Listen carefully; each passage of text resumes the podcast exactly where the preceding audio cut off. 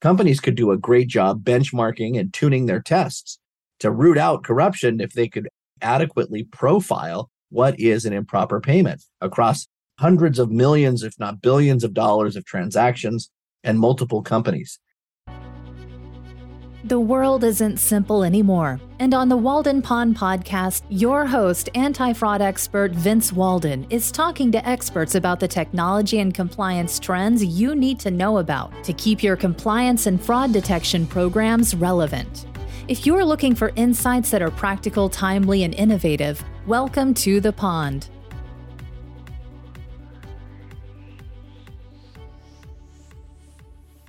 Well, welcome to the pond. I'm your host, Vincent Walden, coming back to you after taking the summer off and with some pretty interesting and exciting news.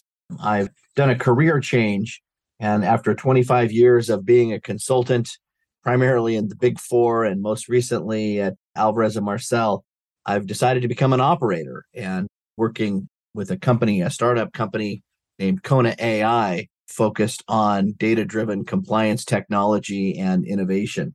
And I wanted to take this episode to do something a little different. As you know, we always try to interview people innovating in compliance and anti fraud analytics. I thought this time I would take a little bit of a different approach, just this one time, if you'll allow me, to give a little story of how I made that career change and why I'm taking Kona AI at the helm as CEO and where we're going to go with this company. So I think you'll enjoy it as an anti fraud professional, a compliance professional. I think there's some trends in the market that convinced me it's time to head out on my own and start this company along with a, a dear friend and founder who I named a company after. Kona, his name is Anil Kona, is my founder. But I'd like to give a little bit in this 10 minute or so webcast why we arrived at Kona AI and what we plan to do in the market. As many of you guys know, I started my career at Arthur Andersen, gosh, back in the late 90s. Got my CPA license, and I always wanted to be a partner at the time, a big six accounting firm. In between that, I got the dot com bug, which was in 1999 to 2000. I, me and my some friends of mine raised a half a million bucks through my USC network on the city in Southern California. We spent a half million bucks, and thank God we sold the company for a half million bucks. It it was called newsblaster.com. It was a PR news release distribution service. But that was just a really good lesson in managing cash flow and managing a business. But I decided to go back to nice, safe Arthur Andersen after that. And then Enron hit, of course, and say no more. But that's really what put e-discovery on the map, as most of us know, in terms of text mining, scalability, etc. And I continued at Arthur Andersen until they went under and KPMG dev- bought their division. And subsequently, I joined EY in 2006. And in 2009, this is kind of interesting. And this all leads up, trust me here, they, this all leads up to why Kona AI. In 2009, I worked with my team on the concept of fraud triangle analytics, aligning key keywords and text to pressure, opportunity, and rationalization.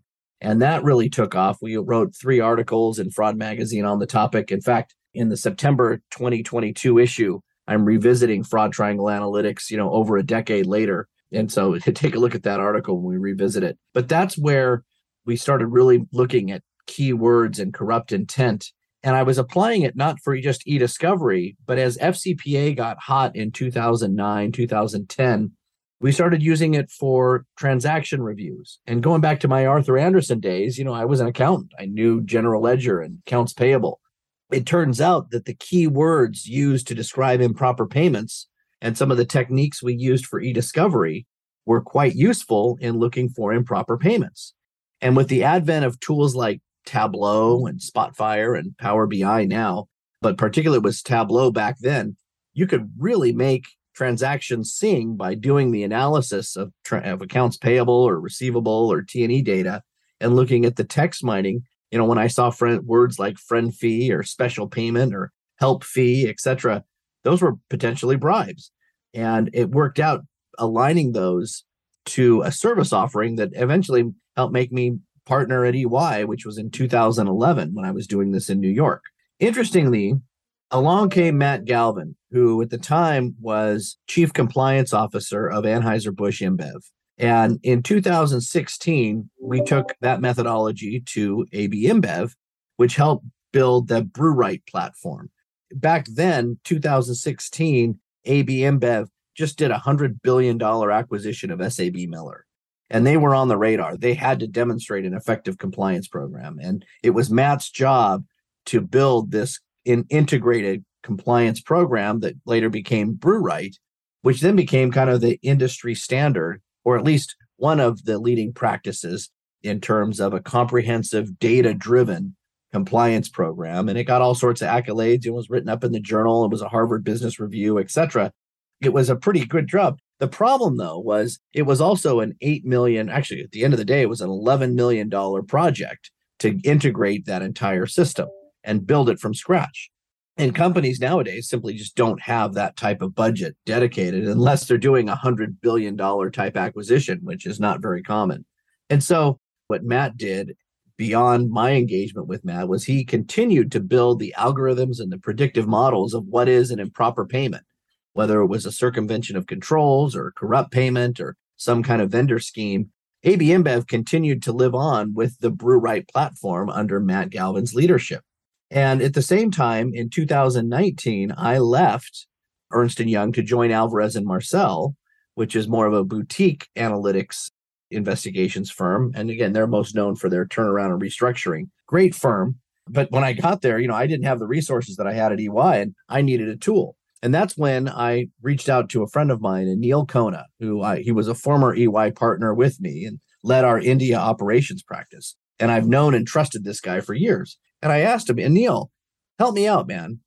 We need to build what we had at EY and what we did at BrewRight, but we need to build it better, more scalable, and at a hundredth of the cost. I need to be able to deploy this not in six to eight weeks, but in six to eight days and be able to tie into an SAP or an Oracle accounting system and immediately get that data online within six to 10 days so we could start the investigation or make it so cost effective that companies could do proactive compliance monitoring in line with what DOJ now expects. And really was awesome. Over the course of six months, he had built this and didn't charge me a dime, which was amazing. Thank God. We built this amazing platform together, and I paid him per project when I was at Alvarez and Marsal. And if you many of you heard at A&M, they called A&M Digital Twin. Well, that was me reselling the Kona AI platform under a white label. And it was fantastic. And it still lives this day because A&M as a service provider uses this analytics as a service because they're experts in looking at transactions, looking at reviews, helping companies find improper payments using the Kona AI platform.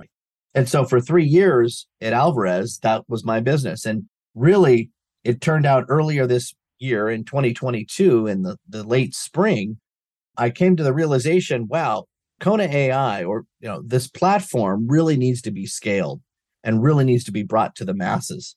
At the same time, my friend Matt Galvin was leaving AB InBev because I think he took BrewRight as far as it could go in the company. I mean, it was institutionalized and used, well known system. He went on to be a research professor, research faculty at Harvard Business School. At the same time, I left to become CEO of Kona AI. And so you can see all these events kind of led up to this why we're taking Kona AI to where it's at now. And what's been really exciting over the last three or four months is in teaming and collaborating with Matt, we're working with MIT to build a data sharing, or I should say, algorithm sharing consortium of leading companies. The premise is very simple. If I can build a predictive model for a company like BrewRight or any other companies in the Kona AI platform, then that model should be even more effective if we look at what triggers across multiple companies. The premise being multiple companies sharing insights across a data sharing consortium in a secure way where transactional data is never ever shared. Only the algorithms and the and the scoring is shared and what tests are driving those scores. That's the kind of information that's shared and centralized.